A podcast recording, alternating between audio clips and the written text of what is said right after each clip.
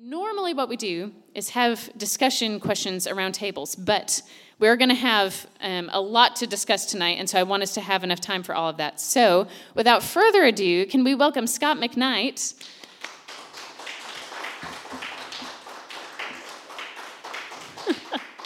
and y'all, Scot um, and his wife Chris flew all the way from Illinois um, to be with us. Now, there is a conference happening that they were coming for, but they changed their plans. They came a whole day early to come and be with us at Midweek in the City. So we're really grateful that you are here and that you're willing to share with us. And so, if here, we can trade, and I'll move over to this, or you, sure. Um, and so, y'all, he has written an amazing amount of books. This is the one that I have been showing everybody. So, Revelation for the Rest of Us is his newest book. Um, and so we, this is what we're giving away tonight. So make sure your name is in the bowl. Um, we'll do that at the end. Um, but Scot is um, a New Testament professor at Northern Seminary, um, and I'm just so glad that you're with us. So thank you for joining us. Thank you. Yeah. And we found out, is this mic on? Yes. Yep. There you go. We found out that, uh, that you're from Rockford, Illinois. Yeah. 20 miles from where my wife and I grew up. Yeah. So, I know. and We're we neighbors. meet in San Antonio. yeah. All roads lead to San Antonio somehow. So, yeah. all right, so, want me to talk? Sure. Okay. All right. Um, I've been teaching for 41 years, all right, as a professor, and I can tell you that most people don't want to talk about the book of Revelation. and those who do, I don't want to be around. Because I'm likely to get in trouble with it.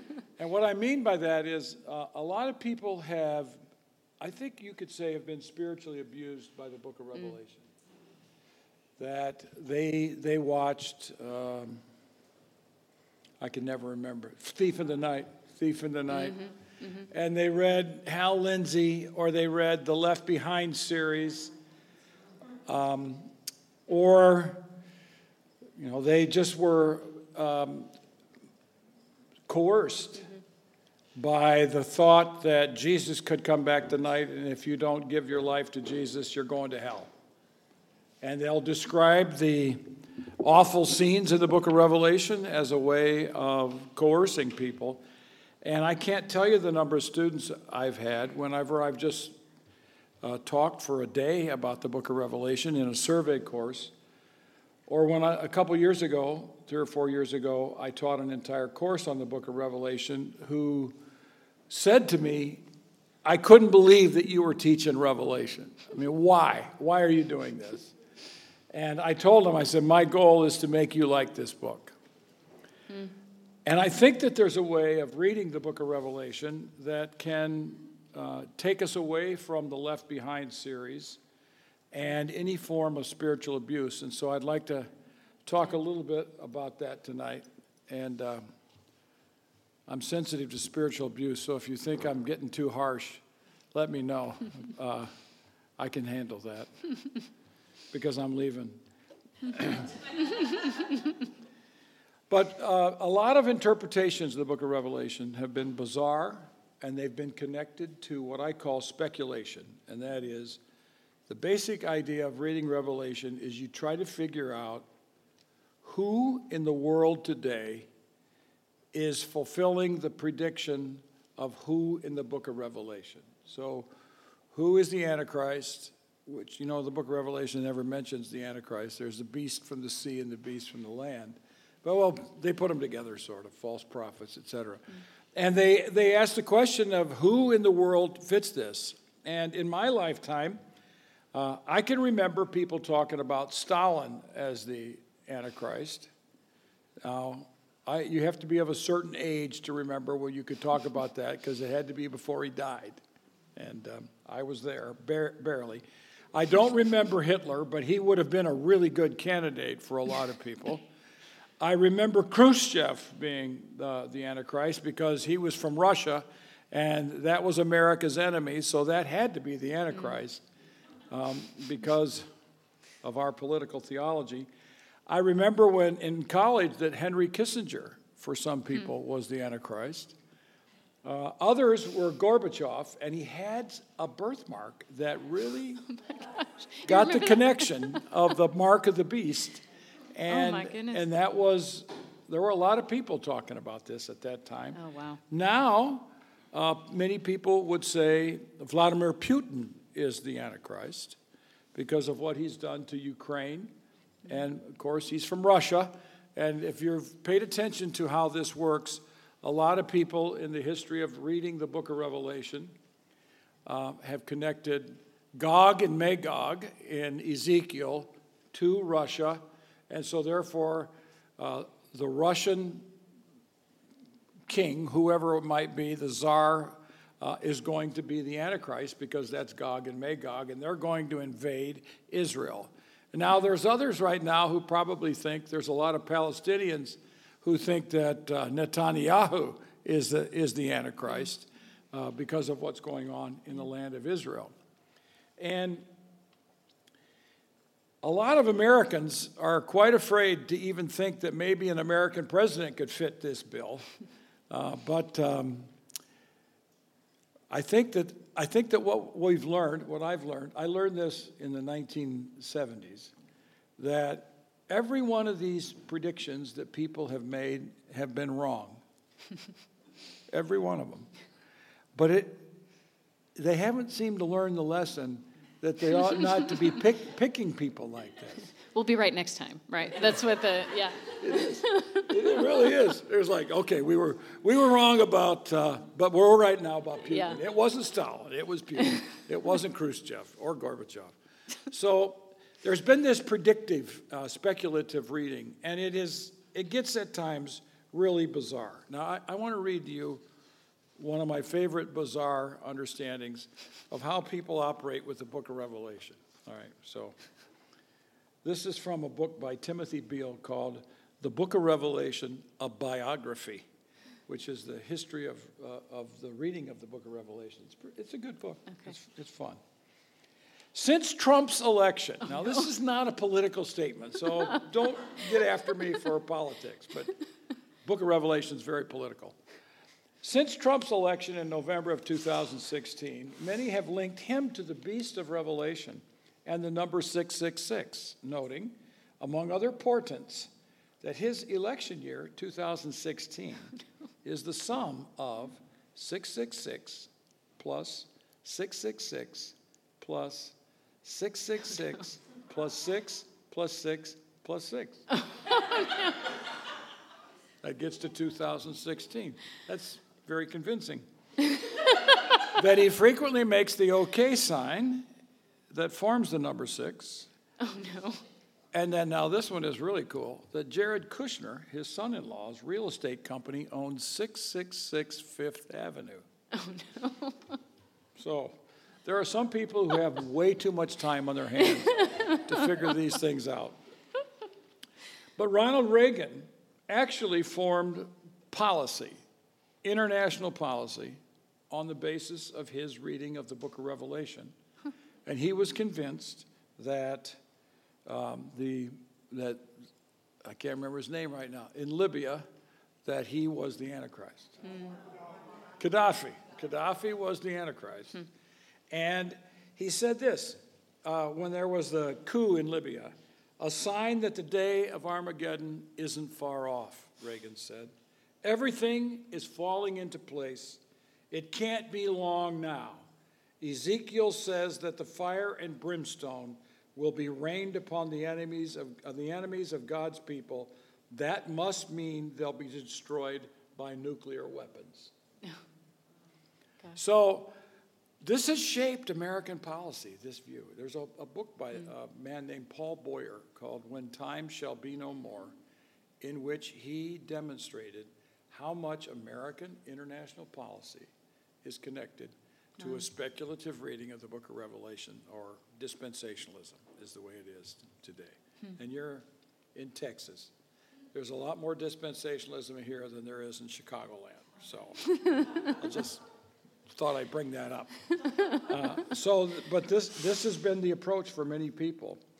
Now, many of us uh, in New Testament studies, and this isn't brand new in any way, shape, or form, are convinced that this reading of the book of Revelation as speculation is severely mistaken. It doesn't understand the kind of literature that it is. And that we believe that the book of Revelation is actually a book about discipleship. All right? Now, if you think that that's really weird, it's only because you've been spoiled by the other approach. And the other approach is powerful in our yeah. culture.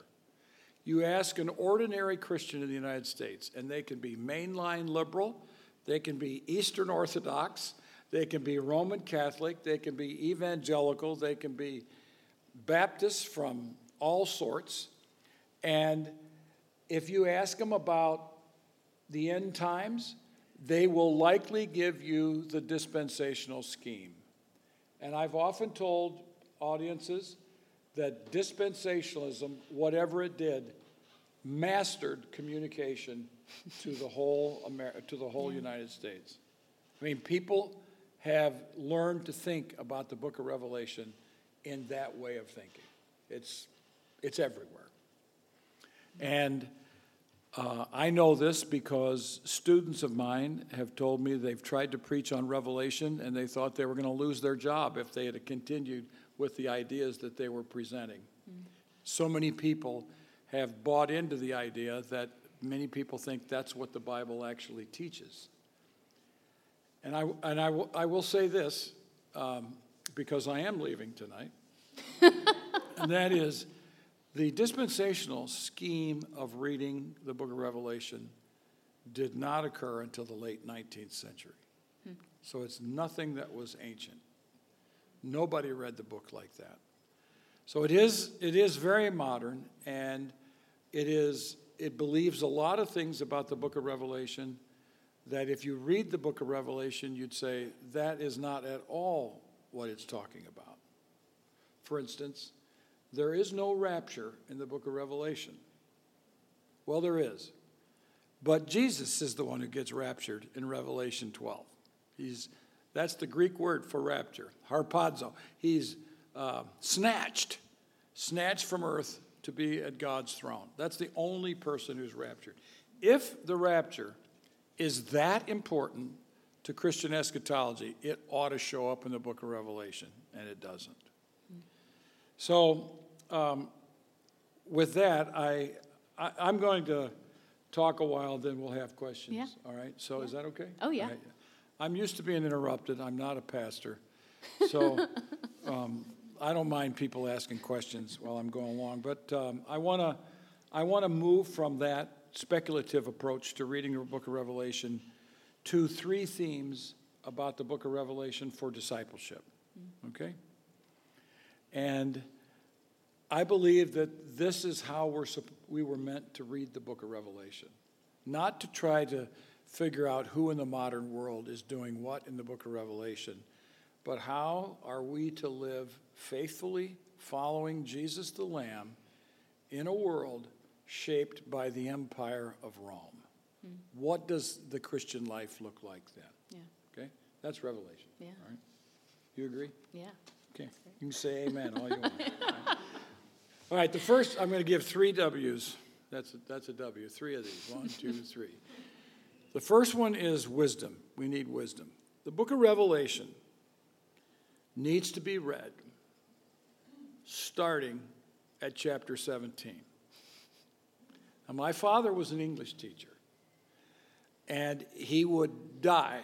He is dead, so I have, a, I have an advantage tonight.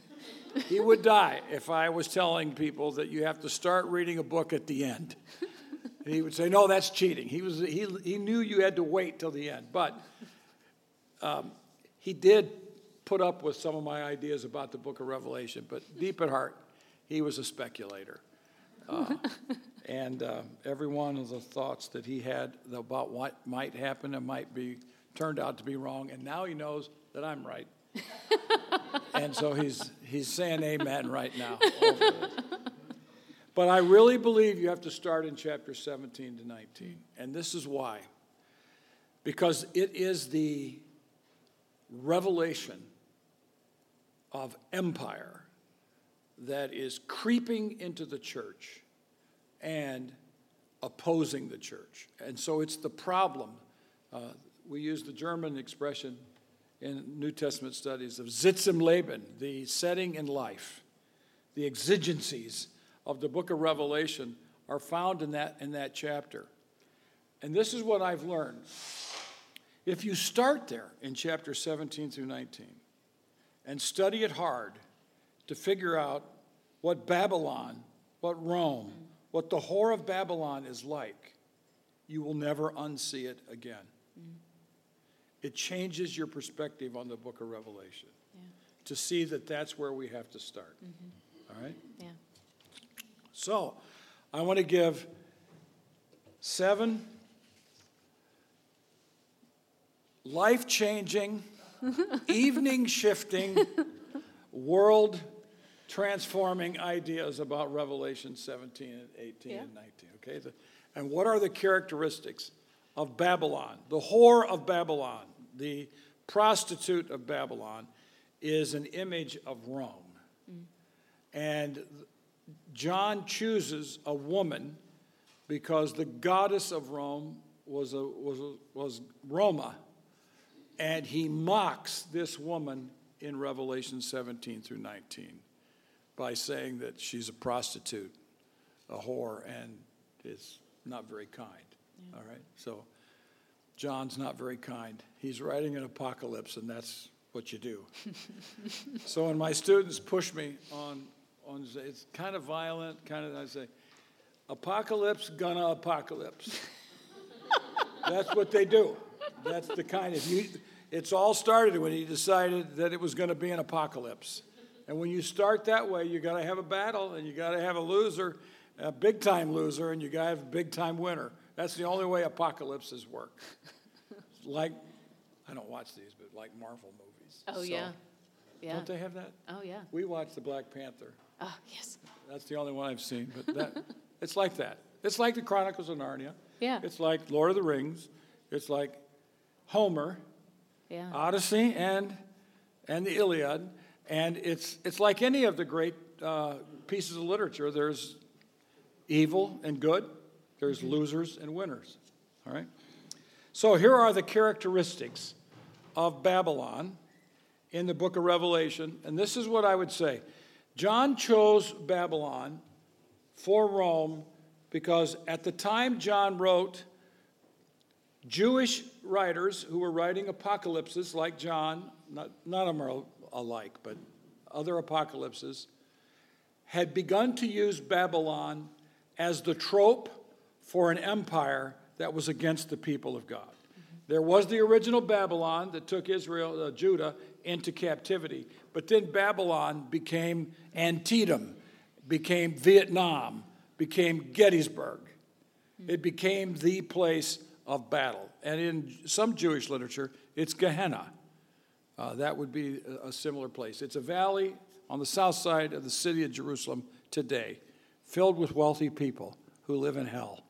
Uh, and you can cross a bridge and you can go over hell on your way to the Dan's Boutique Hotel in Jerusalem. It's just kind of spooky for people who read the Bible and realize we're crossing the valley of hell. But that's, that's what Babylon meant. For, for Jews, Babylon was timeless. Babylon could be used at any time for an empire. Babylon remains timeless today.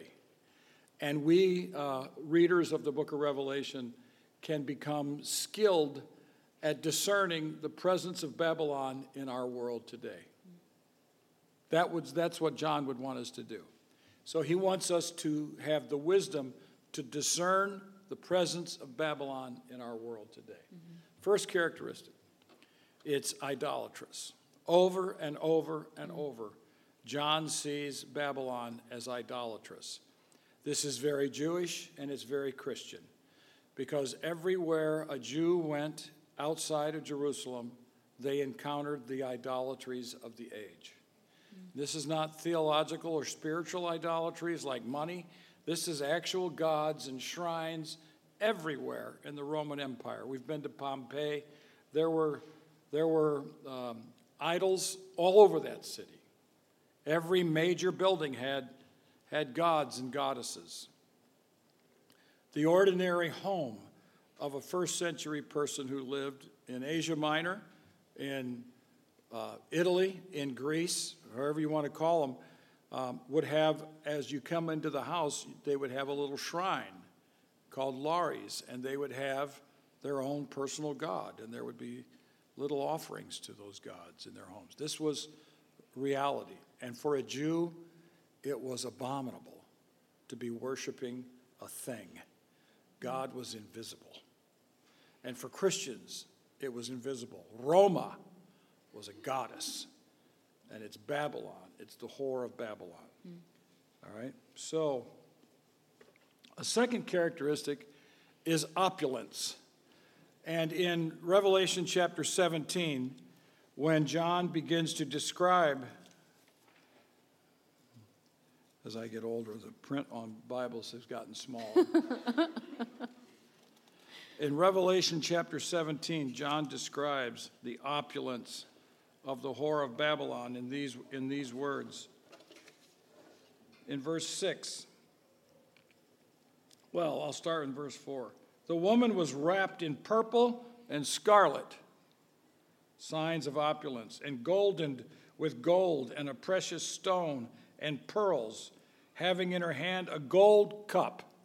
Now, John fills the cup with abominations, but it's a gold cup because of opulence. Hmm. All right? And I saw the woman boozed up from the blood of the devoted ones and from the blood of the Jesus witnesses. So he sees opulence in this, and anything that ha- anything that you see in the book of Revelation can remind you of the opulence of Rome. It was known for this. All the markets went to Rome, mm-hmm. and all the possessions and everything that was good um, and, and luxurious and tasted good and looked good ended up in Rome. So it was opulent. Third is that it was murderous in the sense of killing Christians. Mm-hmm. This woman, um, I saw the woman, and that she had the blood of Jesus' witnesses. I was stunned with a great stunning when I saw her. So John knows that this woman has been killing believers. Now, in the book of Revelation, there are people who die because of their witness to Jesus. So, murder is, a crucial characteristic. Now, we can't go on and on about this, but you can. But a fourth is image and branding. Rome mastered branding. And they were uh, everywhere you went. If you lived in Ephesus, if you lived in Pompeii, especially if you lived in Rome, but any city that had been reshaped by Rome, Corinth was a wannabe Rome. Herod built cities that were like Rome. Caesarea Maritima, which is on the coast. Caesarea Philippi, you know, Caesarea, this is Caesar. Uh, these are all places uh, that evoked Rome. Everywhere you went, you saw Rome's impact the roads, the shrines, the economy, the coins, the clothing, what won and what lost, what gave you status and what didn't give you status. Big time characteristic of Rome. A fifth characteristic was militarism. Rome was the most efficient army in the ancient world, even more superior than Assyria, which had mastered uh, military. But Rome they were, they were unbelievable. They killed millions and millions and enslaved millions and millions. That's what they did. They called that peace. Mm. We call it Pax Romana. Yeah. What it was was domination, yeah. victory. A sixth characteristic is that they were economically exploitive in Revelation chapter 18, now I'm not going to read this, but if you read verses 11 to 20, you will get the greatest description of trade on the waters of the Mediterranean in the ancient world. It just shows all the things that were going to Rome and up the Tiber River and into the city of Rome. Everything that was desired by the emperor, by the senators, by the equestrians, everything they wanted came to Rome.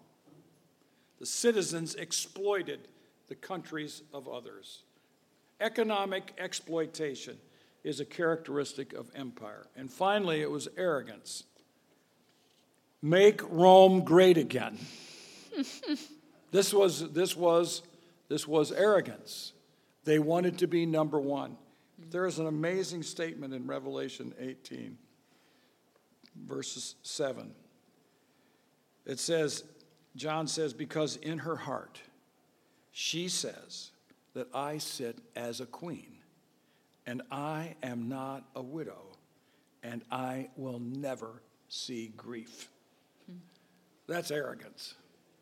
Because John's message is, you're going down. And she went down, and Rome went down. And that's the message, in many ways, of the book of Revelation that arrogance will meet its match.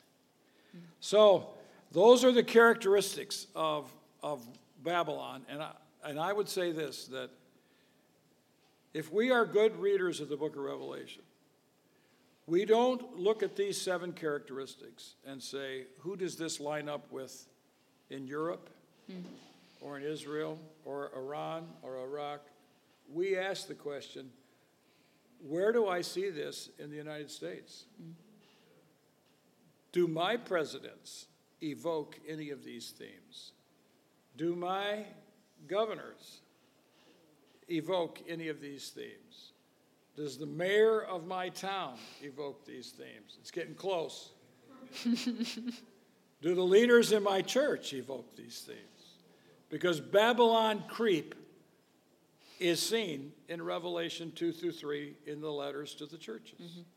You start to see it. The sins called out in Revelation 2 through 3 are the sins of Babylon in 17 through 19. Mm-hmm. That's why you got to start there because you won't see it in 2 through 3 if you don't know it's in 17 to 19.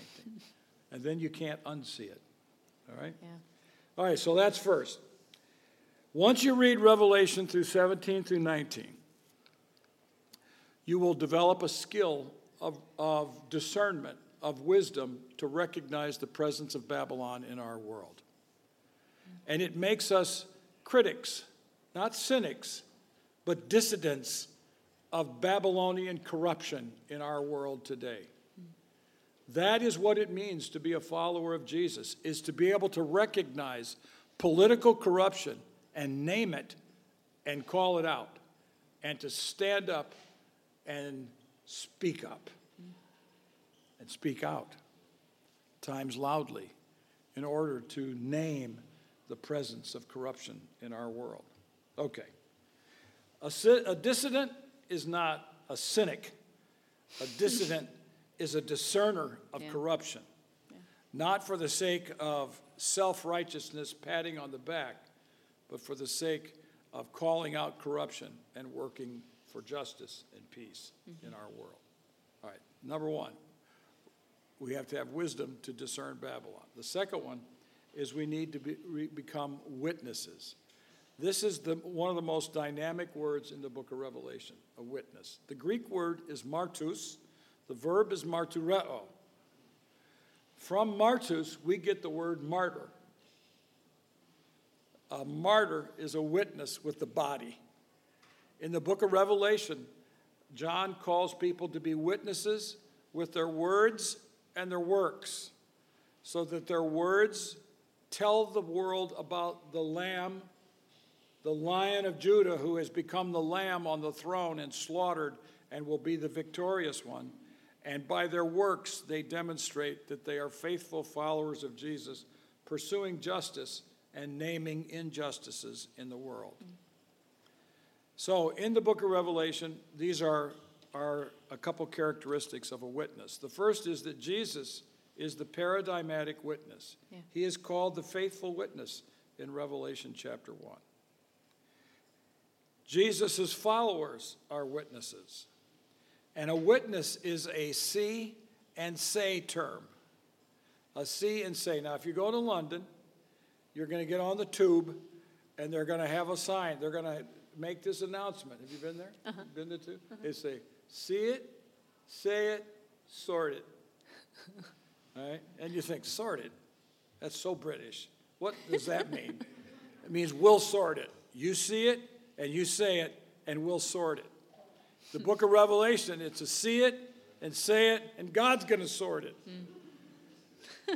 a Texan from Abilene said, There's only three things you need to know about the book of Revelation God's team wins, choose your team, don't be stupid.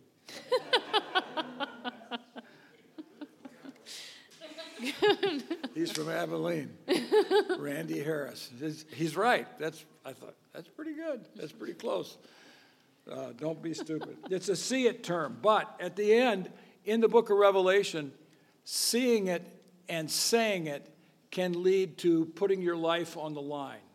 And so uh, a man named Antipas uh, puts his life on the line in Pergamum and he dies because of his witness. A, a witness is an active resistor, a dissident of the way of Babylon in our world. Courageously standing up for corrupt, against corruption, courageously standing up for justice, courageously working for justice to disestablish injustice. In the book of Revelation, that's, those are important characteristics, all right? So, now, that was a short one. Now, the third one is that we have to worship. So, we have wisdom, witness, and worship. Truly, it can be said in the book of Revelation that those who worship well are those who have wisdom to discern and the courage to be witnesses. Worship is a transforming power in the book of Revelation. The kingdom of this world has become the kingdom of our Lord and his Messiah, and he will reign forever and ever. No, that's not from Handel. that's from John. John chapter uh, Revelation 11 verse 15. A great scholar on the book of Revelations, a woman named Elisabeth Schüssler Fiorenza, she asked this question.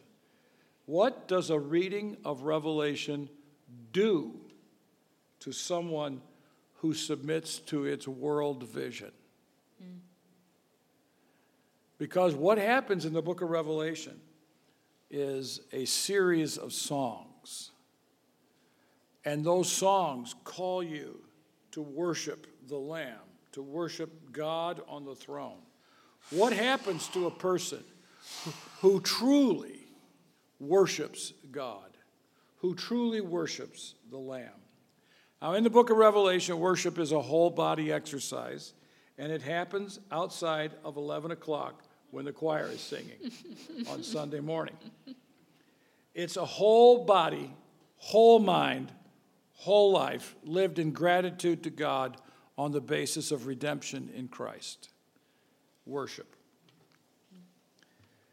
Revelation has nine songs. And some people think there are 16 songs, some scholars, but what makes a scholar is the scholar disagrees with all others. Right, so, and we've got 8,000 of them in San Antonio this weekend. And if you go downtown, you can see them just by how they dress. You'll know, you that's a professor right there. he hasn't even heard of He's still wearing polyester. I'll just put it there. okay. All right. They don't. They're not wearing uh, uh, those suits that you, we used to wear in the, you know, where you wear green pants, polyester suits. Yeah. We're not. What are they called? Leisure. No, nobody's wearing that still, but it's close. All right. Nine songs. We often call these hymns instead of songs. But I don't think that term is at all accurate to the book of Revelation. These hymns are written for people who live in a world of comfort. And they come to church and they open a hymn book and sing those songs. The songs in the book of Revelation were not the music of the comfortable, they were the cries of the oppressed. They were not songs of simple praise, but pleadings for justice. The songs in Revelation 6 through 16, 6 through 19, interrupt the so called judgments of God in this world. And they're annoying how many interruptions there are in the book of Revelation. When you read 6 through 16, you think, would you just get on with it? You, just when it gets cool, you know, and the other team's going to lose, you know, the Yankees. just when you think they're going to lose, he interrupts you with something else, and we drop over here and we get a sidebar here. And these are interruptions for the sake of the believers in those seven churches in Western Asia Minor because they know that these are going to be difficult days. And they need to hear songs of praise to interrupt the tragedies and the laments of what they're going to experience in this world.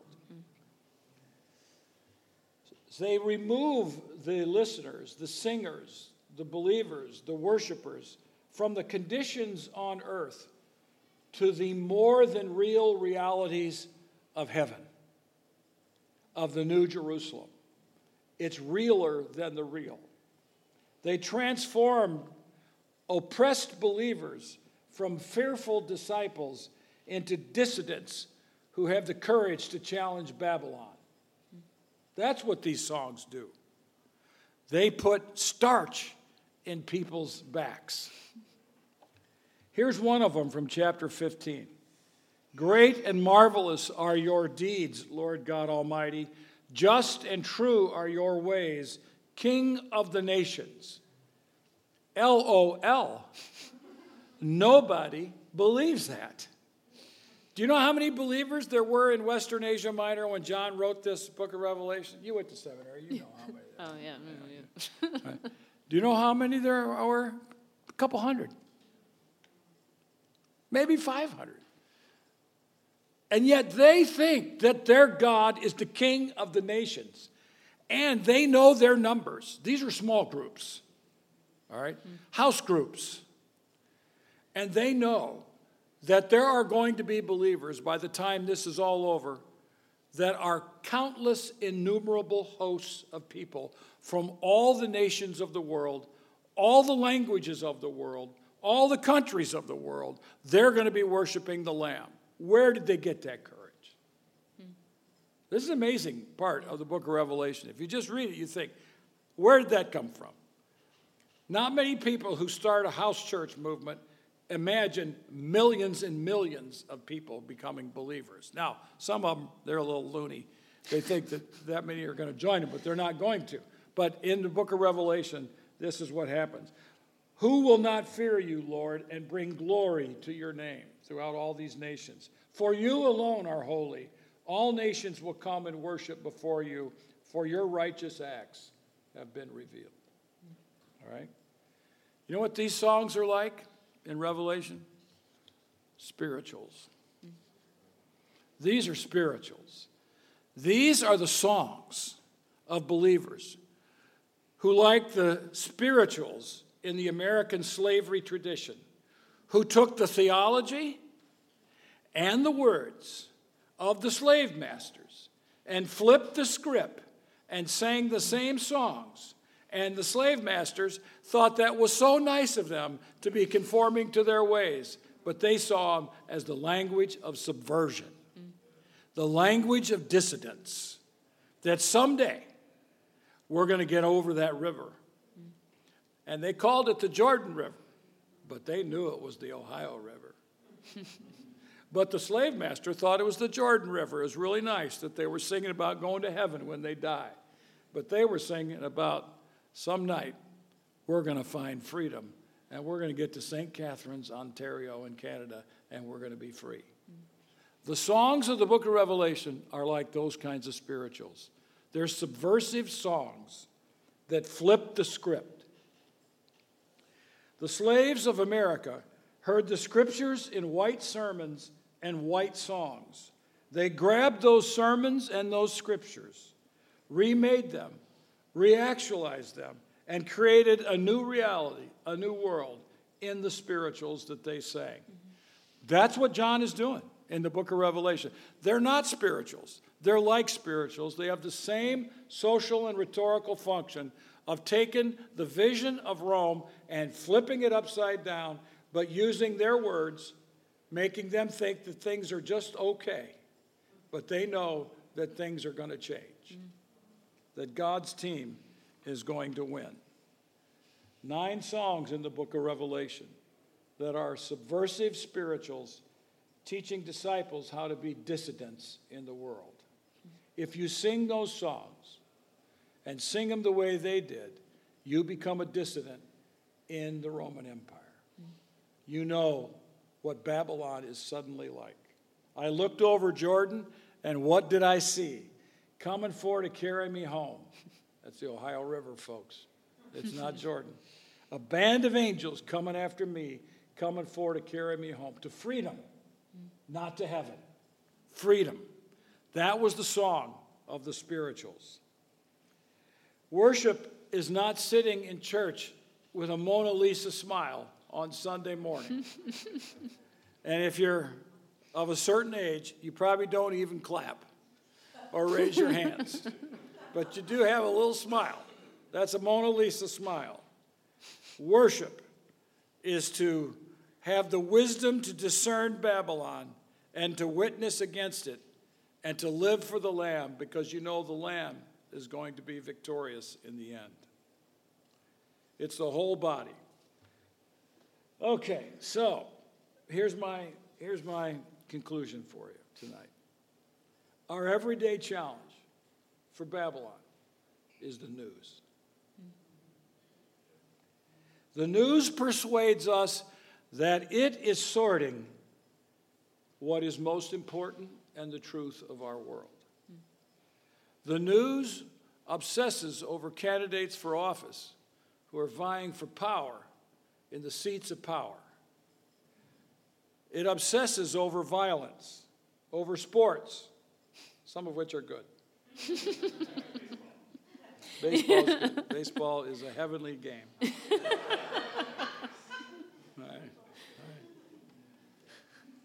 but not the Astros. she told me you're an Astros. We cheer for the Cleveland Guardians because our son is the senior scout for the Cleveland Guardians in baseball. So we're biased and we're going to stay that way. when he was with the Cubs, we cheered for the Cubs and they won the World Series. And when he became a guardian, he put away childish things. and now we're cheering for the Guardians. So, all right. Our news obsesses over weather and over tragedies and nightmares. The book of Revelation has a completely different sorting.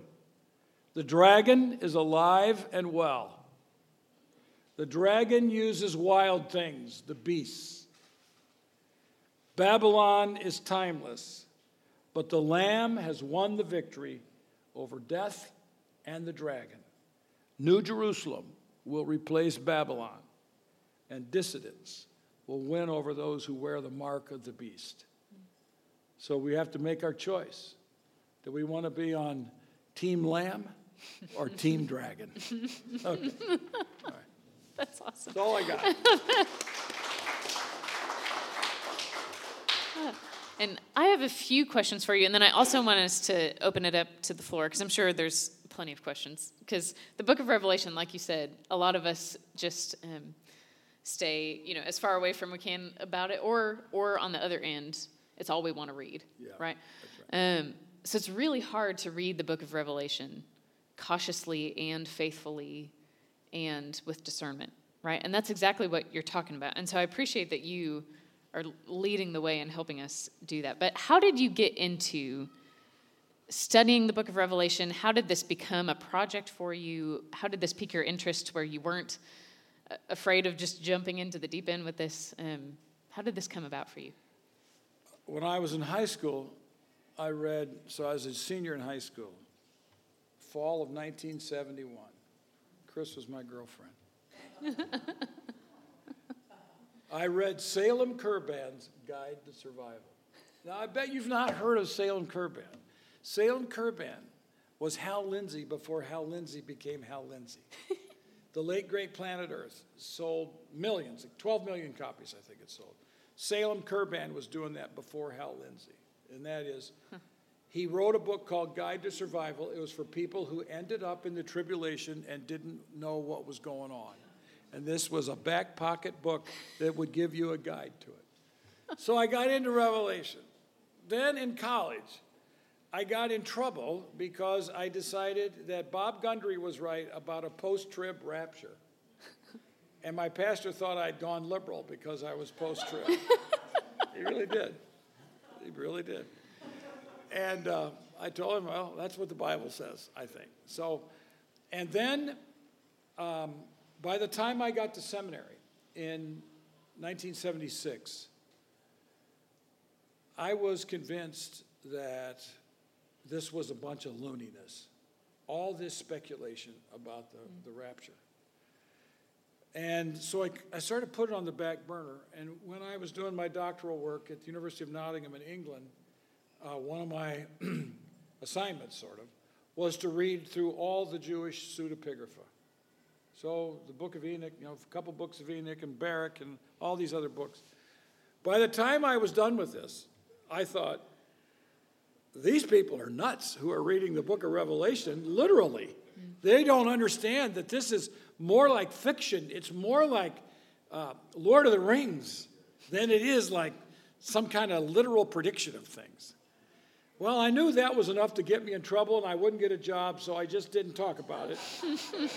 and I taught for uh, 12 years at a seminary, then 17 years at a college. And at the undergraduate, every year, at least three or four times, I would have at least one lecture on the book of Revelation. And I would listen to what my students were saying, which was, this stuff is weird, I, or I know everything about the book of Revelation because I saw a thief in the night, or I led left behind books. So I was interested in this, and then um, I wasn't teaching the book of Revelation, but at North, at North Park, no, Northern Seminary, where I am now, um, I decided one time I was going to teach the book of Revelation. I had a really good graduate assistant work with me. And my goal was sort of can I pull off what I think about the book of Revelation in a way that is compelling to people who are working in churches so that they would be willing to go back and talk about it in their church? So that was sort of my goal. So I taught it, and we were halfway through the class, and I said to Cody Matchett, and he wrote the book with me. Um, I said, We've got a book here, and I want you to help me write it. And I wanted to call it Revelation for the rest of us to rhyme with Festivus for the rest of us.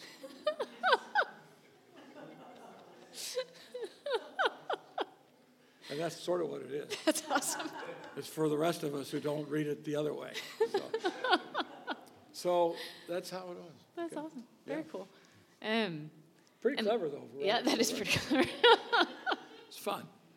And a lot of people don't know that, but when you say it, they go, oh, yeah, I see why you did that. yeah. So, Um, and you've you've talked about this, right? That you you started to have a, a different view, and and your professor thought, well, you know, you've there's this book when we we've it has caused divisions because of our reading of it, mm-hmm. right? And that's mm-hmm. which that in and of itself should probably make us stop and think, okay, maybe we're if this is causing all these crazy divisions, right, and and really staunch ones, then maybe we should pump the brakes a little bit, right, and think about maybe we should read this differently. But what damage have you seen um, that's been done by those divisions?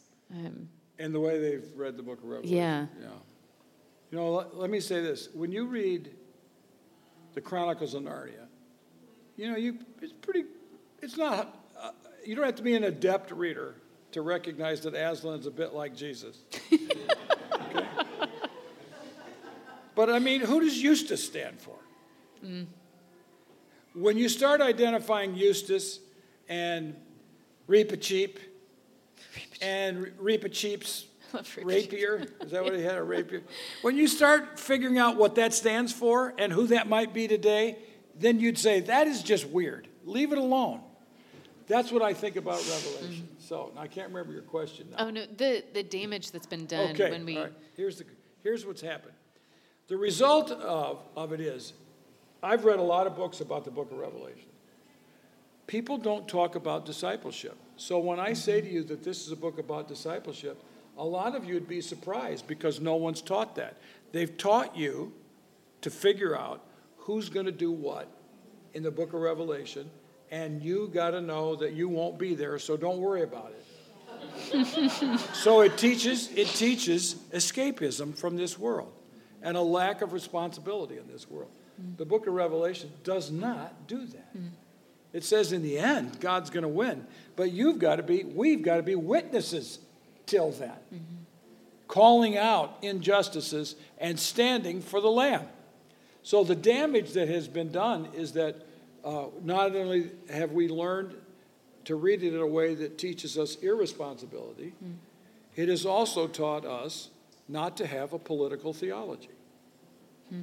We live in a world that is partisan in politics. Christians are partisans. That is, they either line up with Democrats or Republicans. Most people line up with one or the other. I think Jesus would say, How about lining up with the Lamb hmm. and calling your shots? Sometimes the Democrats get it right, and sometimes the Republicans get it right. Sometimes the Republicans get it wrong, and the Democrats get it wrong. Mm-hmm. Do you have the courage to mm-hmm. say that? Yeah. Partisans do not have that courage. We do not have, evangelical Americans do not have a political theology. Mm-hmm. A theology shaped by the book of Revelation makes us discerners of Babylon mm. in the world and faithful witnesses to the Lamb. Yeah. So yeah. That's, That's awesome. that- that's the biggest disappointment for me of what's happened. Mm. I've lived, I've watched it, Yeah. the rise of dispensationalism.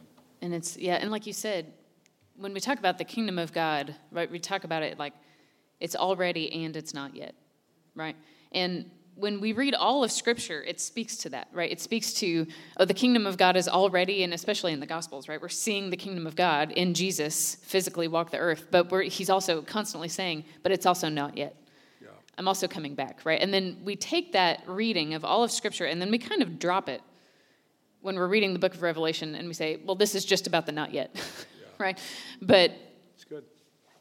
but it's sure it gives us a picture of the not yet, right? And that's that's important, but it's also about the right now, right? And we've we've dropped that, and that's to pick it back up now when like one of the other questions I had for you was there's I think it's hard because we can get lost in the the imagery or the back and forth, like you said, with all of the songs.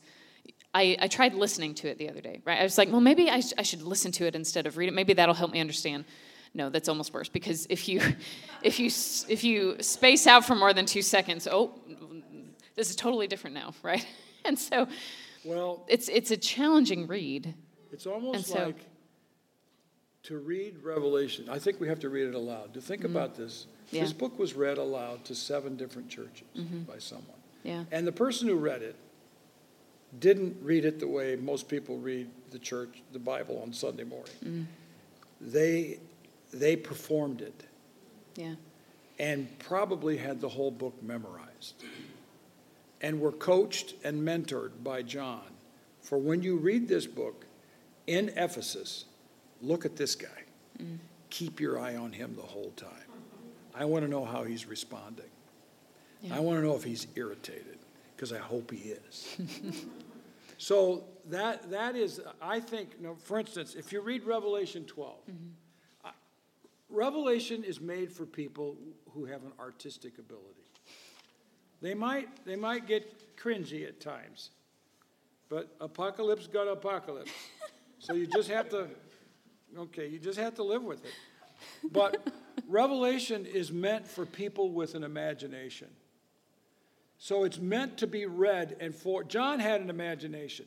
And as he reads as this was read, the people would sit there and they might have closed their eyes and imagine what John was saying.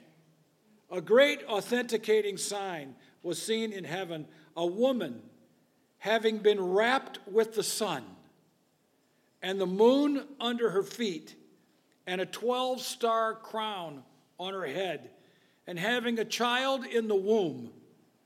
She cries out, groaning in birth and being tormented to give birth. Uh, you saw it, didn't you? you saw, that's what John wants right there. Yeah. That's imagination. Yeah. But it, you can only take a couple of them, and then you have to put it down Yeah. because it's just so intense and back and forth. And then there was another authenticating sign. I love this. Was seen in heaven, and look, a great fire red sea dragon, having seven heads and ten horns, and on his head seven diadems. And his tail drags a third of heaven's stars, and he tossed them into the land. The dragon has stood before the woman who's about to give birth, so that whenever the child is birthed, he could gobble it down. All right?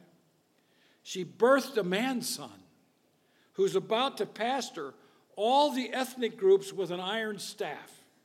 Her child was snatched, there's the rapture, snatched to God and to his throne. The woman fled into the wilderness where she had there a place prepared from God, so there they may nurture her for 1,260 days. All right, now, in the book of Revelation, this woman is in chapter 12. She starts out, it sounds like Israel, 12 stars. Then it's Mary. Mary gives birth to Jesus. All right? You can't say that's not Mary. Only Protestants don't think it's Mary. and then at the end of the chapter, it's, it's she's a she's the church. So if you're trying to figure out who she is, you lose. She morphs like Michael Jackson and Paul McCartney in that move in that video. All right, she just goes where you think, "Whoa, what happened to her? Where is she? Where's Israel? Where's Mary? Where? Who is it?" That's what happens, and that's what you're supposed to experience. Mm-hmm. Revelation 12 about the woman is the whole book of Revelation in one chapter. It's all you got to read. You get the whole thing right there. Okay. Yeah. That's awesome. And that's, do you have, and this now I'm, I didn't actually send you this question ahead of time, but as we're thinking about this, and as we're thinking about Revelation as a book about discipleship, do you have tips for, I know you've said start with chapter 17, right? But as we're saying, because I feel like it would be easy to leave this and say, okay, I'm going to read Revelation, right? And then to get home and say, oh no, right? You're two chapters in and kind of the whole structure falls apart. And you give a lot of great um, kind of organization in this book. But do you have some, some tips for helping us as we read through Revelation? Whether that's sources or just ways of thinking about it where we can stay focused on that.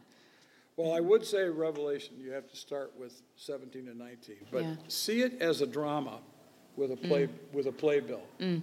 I have the playbill in, in the book of, you know, Yeah. who's on Team Dragon who's on Team Lamb. we went to we went to see, I can't Hamilton, Mm-hmm. and I saw the playbill. I thought that's Revelation. We got I got to do a playbill for Revelation. Right. So I would say that. Number two, um, other than Revelation 17 and 19, figure out the playbill. These are the characters at work on the mm-hmm. stage. All right, and so you got to get used to it. You got to read it a couple times before you get a feel for it. But here's another thing that's so important. When you read Revelation, feel what you feel. Mm. If you think that vision of the woman in 17 and 18 is a little too much, it's okay. Yeah. It is a little too much. And we would not write that that way today. But feel what you feel. Be aware of what it's doing to you Yeah. internally. And I would say be slow, but keep your eye on discipleship mm. and away from speculation.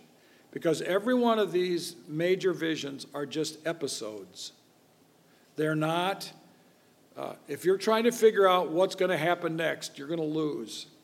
It's, it's a big picture, and something's happening with every one of those three major, the bowls, the trumpets, et cetera, those judgments or disciplines. Something's happening with those. Pay attention to the result of what happens here. And then I think the other thing is realize that when you get to Revelation 17 through 19, evil is eliminated, and in 20 through 22, the New Jerusalem comes. Hmm. And it's really weird. Revelation is a 1,400 mile square. I mean, who wants to live in that? That's, that's an apartment a lot higher than they have in Korea, you know?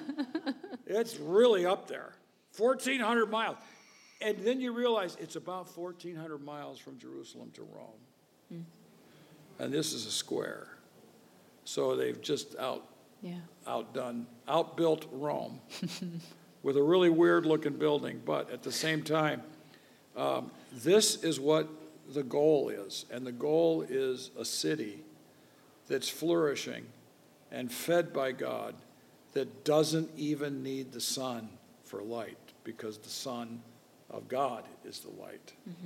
And you don't need walls and gates for protection. The gates will always be open for Yeah. all to stream in to this city. So, and all the stuff that went to Rome has all been repurposed Yeah. in New Jerusalem. Yeah. So That's justice is established. Yeah.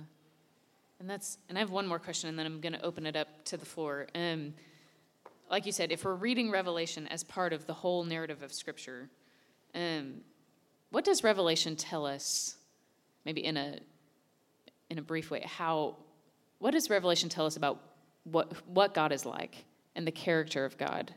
Um or the or the character of Jesus himself. What does it speak to um, when we're thinking about who God is. Because we know that every book of the Bible is saying something about the character of God. Well, God is, uh, has promised that injustice and evil will be eliminated, and that justice and goodness will be established forever and ever. So that's the, the big vision of Revelation, and that God is using the Lamb. It is so strange that the conquering, you know, you, it's in Revelation 4 and 5. All of a sudden you see this lion. You think, now we got, now we got a victor.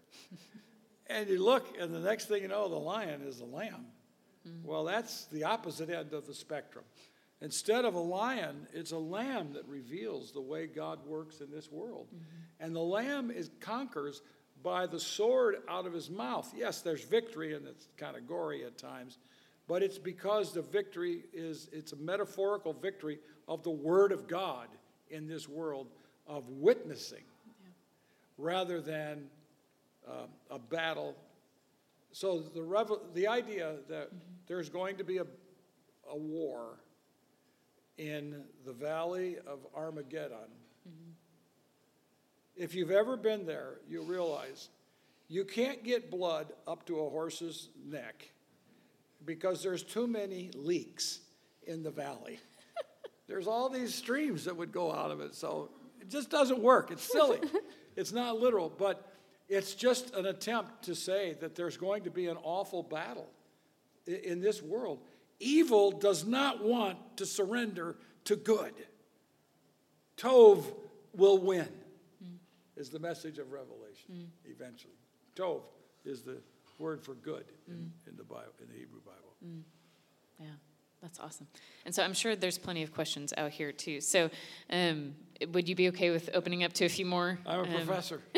Yeah, Danya. I was wondering um, if, if there's a specific translation or a revelation to read, or just read all of the translations of Revelation. That's a good question. Yeah, it is. It is a good question. And I think um, translations depend upon what you're looking for. If you're looking for a fast read, you get something that is as close to the way we talk in English today as possible. NIV, NRSV, UE, the updated edition, CEB, those translations. If you want to be slowed down, you have to read a translation that's more literal. I have a recommendation. It's called the Second Testament because I translated it. I promise it will slow you down. Yeah. Yes. Well, it's twofold. I I love what you said regarding uh, who we're to be as uh, discerners in battle. Um, Now, my life was changed by reading the book of the King Jesus Gospel, so thank you so much for that. Yeah, yeah. After I read it, I was like, oh, you guys is amazing. Now, like, how do you live this out on a daily basis? And so, just in the light of uh, eschatological aspect, or just the discipleship, revelation, you know, discipleship, what does that look like? I know there's a lot of criticisms from people just criticizing, oh, like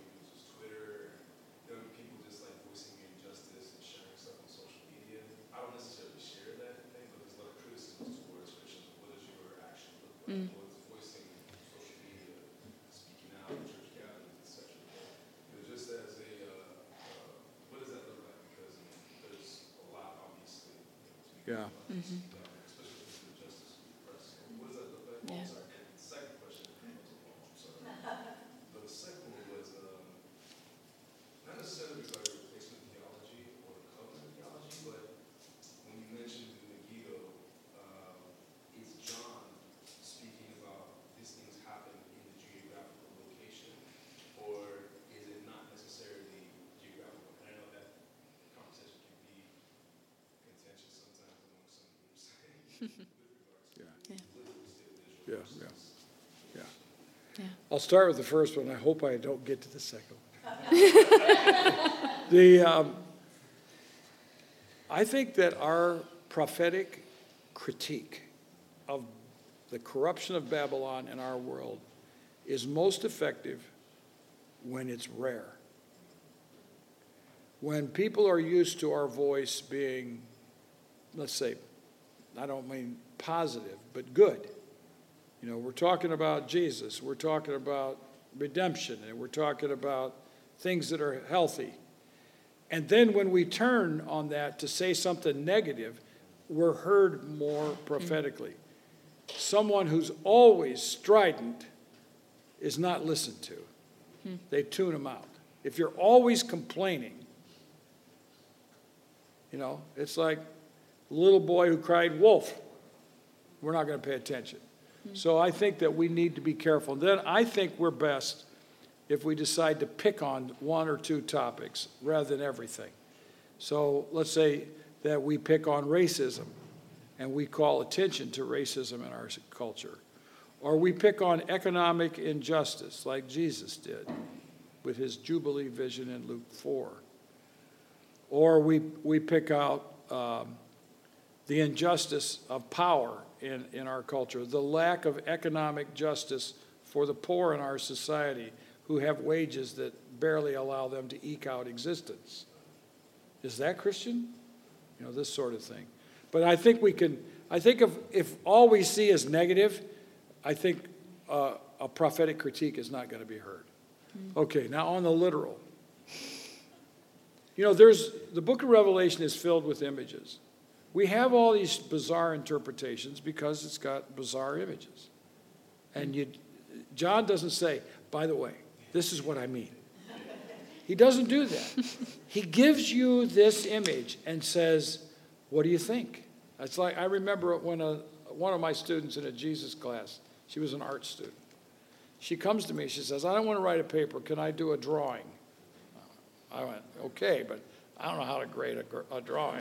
You know? I like words. So she comes to me at the end of the semester, and right after class, she holds this beautiful picture up to me. And she says, What do you think? I said, What were you trying to say? And she said, I'll never forget, What do you see? I thought, Well, that's not fair. I don't know what I'm supposed to see. But I, that's, what it, that's what John does. He doesn't tell you what it means. So there's going to be ambiguity. But to think that these things are literal is a failure to understand how this kind of literature operates. We do not think there is a place called Narnia, but we've been there. right?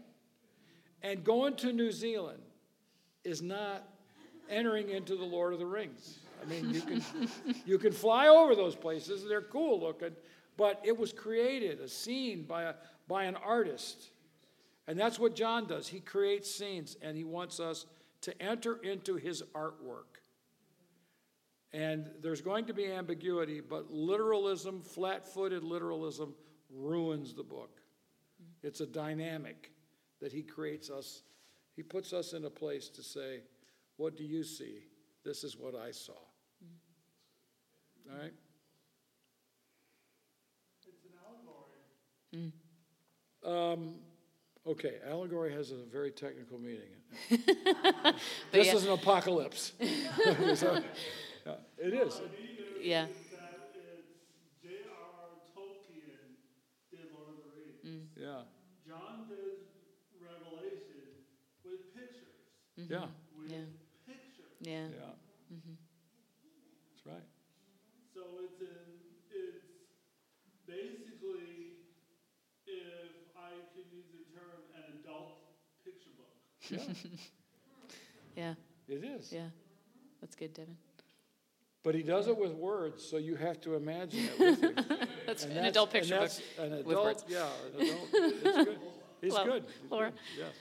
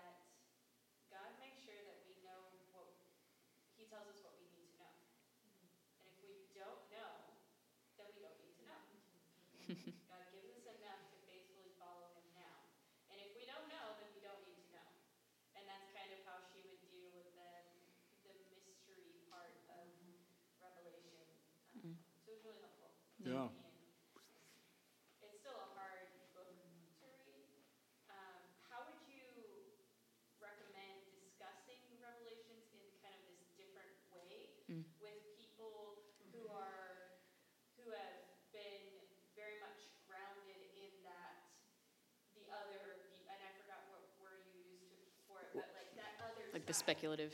Yeah.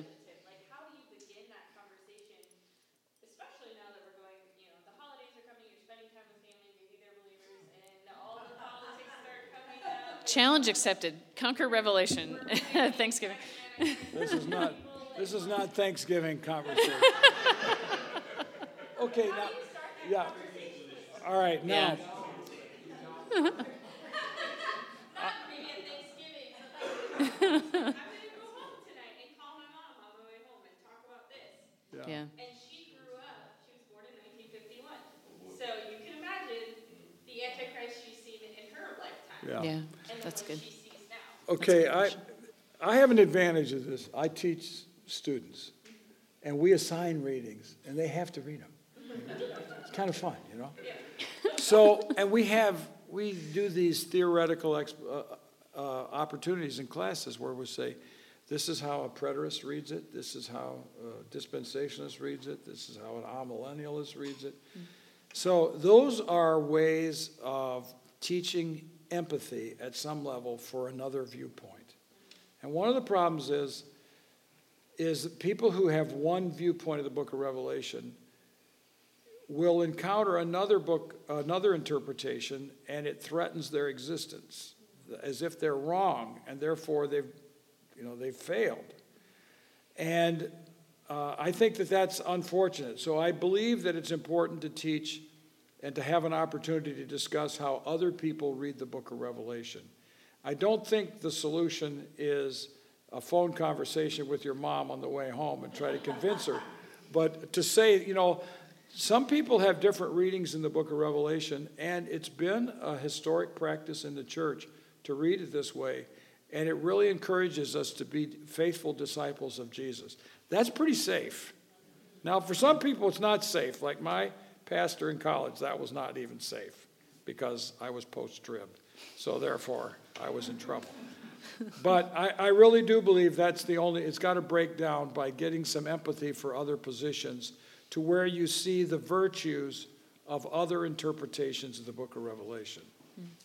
And to, to say, you know, mom, nobody believed that until the end of the 19th century. And it was kind of an odd duck over there in Plymouth, uh, England, who was an Irishman by the name of John Nelson Darby, who came up with this stuff. Yeah. So, um, and he couldn't read Greek or Hebrew. Um, so he, he was he was def- he was, he was definitely making some serious mistakes with language interpretation. Um, But I don't think that's the solution. I, I really do think is that an opportunity to witness to other people. Here's my experience with this. This is a different one. I grew up being taught that if you didn't think that Isaiah wrote the whole book of Isaiah, you probably weren't a Christian. Okay? A lot of people believe that. I, the, the most powerful young Christian man I met one summer in Austria was a student at Marburg University, where Bultmann was a teacher. And he told me that he didn't believe that Isaiah wrote the whole book. And I said to myself, he's so godly and such a good Christian, this can't be important. that was important to me. I was 18, 19, 20 years old. Yeah. Um, and I would say if you can encounter people who live dynamic Christian lives, who have different interpretations, you're going to be in better shape. Mm. So, That's good. And is that this is kind of a follow up question to that? Um, when I read things like this, and this has come up a lot in at midweek, if something seems mysterious, I'm like, well, it's mysterious. I'm not going to try to figure that one out, you know. And I kind of walk away from it saying, I just won't even won't even dabble in that. Is it? Do you think it's still worth not only taking that speculative view, but discerning what you know, like you said, am I you know what view of those kind of different viewpoints are there like is it still worth investing that time to kind of discern what what i think even if i'm holding it very loosely is it still worth that time or do you think that's um, Well, I think it is, it's worth, all right, now look. Most of you are not going to ever care about the book of Ezekiel. we do love ezekiel All that's, right, yeah. so, so I, I wouldn't say that it's important to figure out your view of Revelation. yeah Real important. It is important to have a theology that is taught by the book of Revelation that gives us a political theology of what it means to follow the Lamb in the empire. Mm-hmm. Yeah. And we live in empire. yeah So that's important. Um, but uh, if you decide that you want to study this a little bit more, then I think it's there's e, lots of books out there, like Michael Gorman's book, Revelation for the Rest of Us. Yeah. They're going to give to you the way different people read the book as well. Mm-hmm. Michael Gorman does more of that than I do. I, we do have sidebars that clarify these things. Merrill Tenney wrote a book on this, like re- reading Revelation or something like that, and he went through each viewpoint, a mm. chapter each one. It was education. yeah That's what it is. And it- you can develop empathy for, for a different viewpoint. yeah So, yeah that's good and then sort of figure out where you are yeah yeah please. And just agree with me. okay. I'll, I'll email you and see if i pass the test So, I really was just about to ask a question about Ezekiel. So, uh, do you feel like uh, reading Ezekiel and Daniel, I mean, are obviously the books that we lump in with Revelation a lot of time. Do you think that we need to read them in similar ways to how you're suggesting we read Revelation, or are there different things we need to consider with reading those books over Revelation? that's a good question Um, Yes, I think it is, it is, it is valuable to read Isaiah, you know, the little apocalypse in Isaiah, Daniel, Zechariah, some of Jeremiah, Ezekiel, Daniel. Those are the books that will help. So will First Enoch. All right. So, but here, here's the thing. John didn't have those books in a library on the island of Patmos. John, John's mind was so saturated with the prophetic books of the Old Testament that when he saw what he saw and heard what he heard, especially when he saw what he saw, that when he put pen to paper to describe what he saw, he had to use Scripture's language. Hmm. He did not know how to describe it without the Bible. The odd thing is, he almost never quotes the Old Testament. But one scholar has come up with 375 echoes of the Old Testament in the book of Revelation without quoting the Old Testament. Now, there aren't very many people who can do this. People who grew up with the King James Version of the Bible can do it because it's so strange. It's not our English. So when they talk, I grew up in a church where everybody prayed in the King James English. My father died at 91, and he was still praying in the King James English.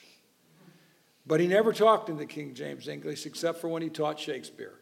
Okay? Other than that, he had, and the old people in our church could all have conversations with one another in King James English. That's what John does. When he starts describing, he reverts to the language of the prophets. I don't think John is saying what Ezekiel predicted is happening. He's saying the I'm seeing something like what Ezekiel saw. And sometimes it seems like it's the same thing. Yeah. Any other questions? Yeah.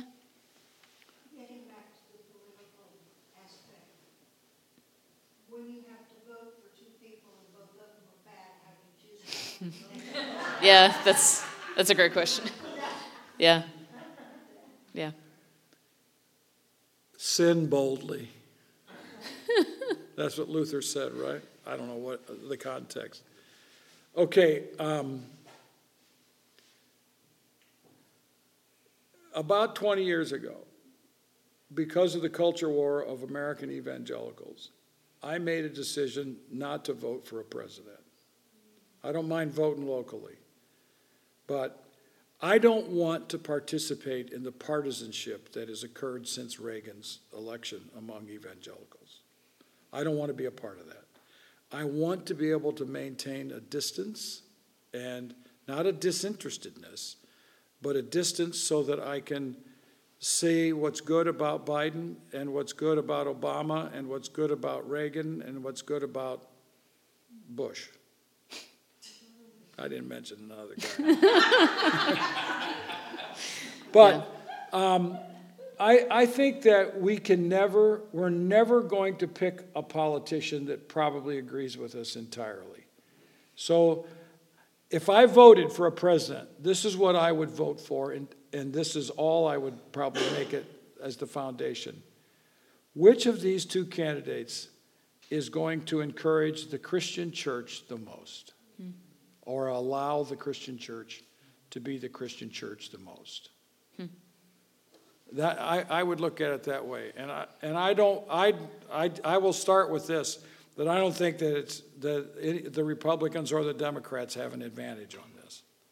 But I would look at the one candidate and say, which one of these is going to allow me to be as much a witness as I want to be the, the most? Which one will help the most? Hmm.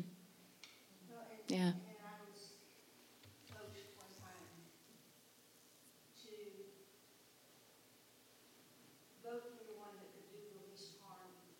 Mm. And the newcomer has no power. So if, if, if you have to, take, pick the, pick the young one.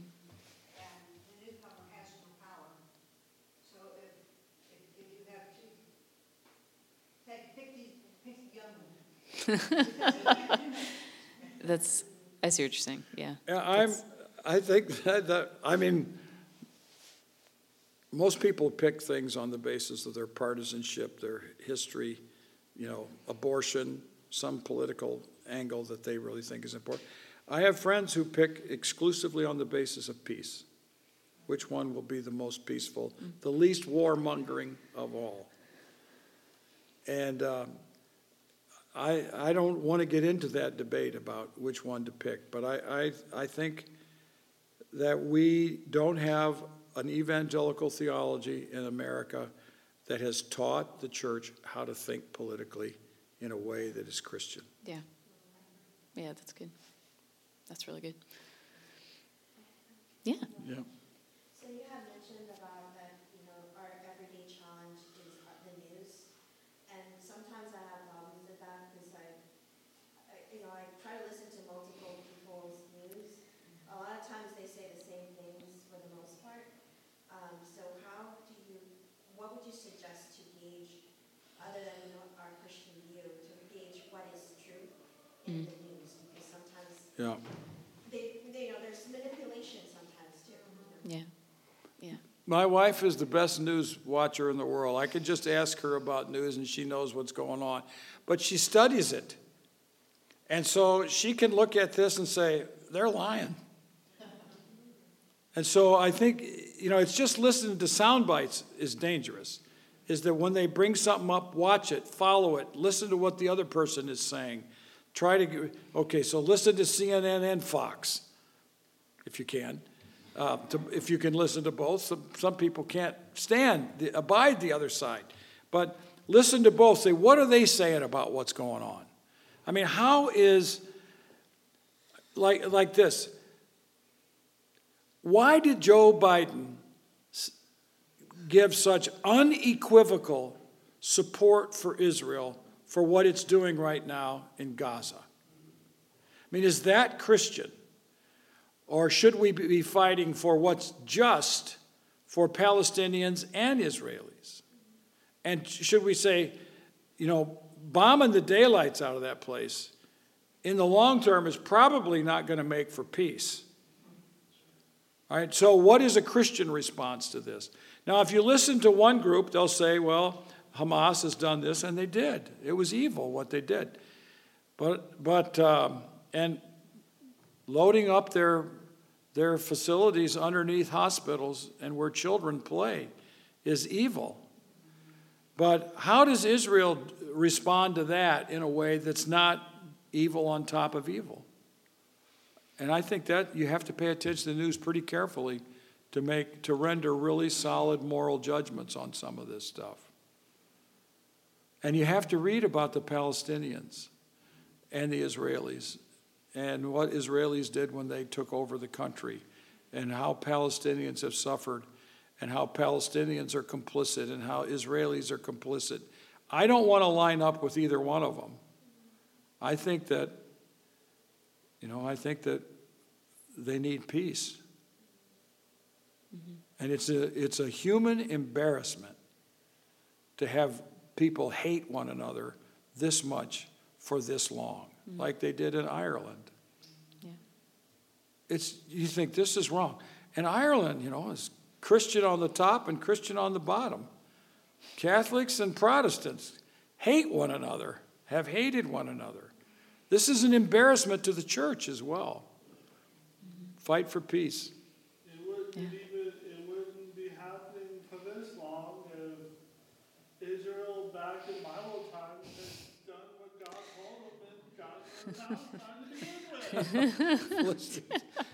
Yeah, it's it's a challenging, Donnie. I think what your question is getting at is we're trying to use discernment, right? But it's like a layered, you know, it's almost like a how do I have discernment about, you know, even just the source for, you know, some of these things, and that's that's not a issue that I have perfectly figured out either. But I think thinking about it in those terms, right, to say, okay, I need to I need to think about this well, so I'm going to go about this slowly, and I'm going to know that not everything that this newscaster is saying is 100% true, right? I think even just having that cautious listening, but still being willing to listen, right? That's it's challenging to do both, but it's worth it, you know. Well, I don't want to take your your whole night, but uh, Scot, we are so grateful. Can we thanks Scot? Um, Well, it was fun to be with you. yeah. This is like a class.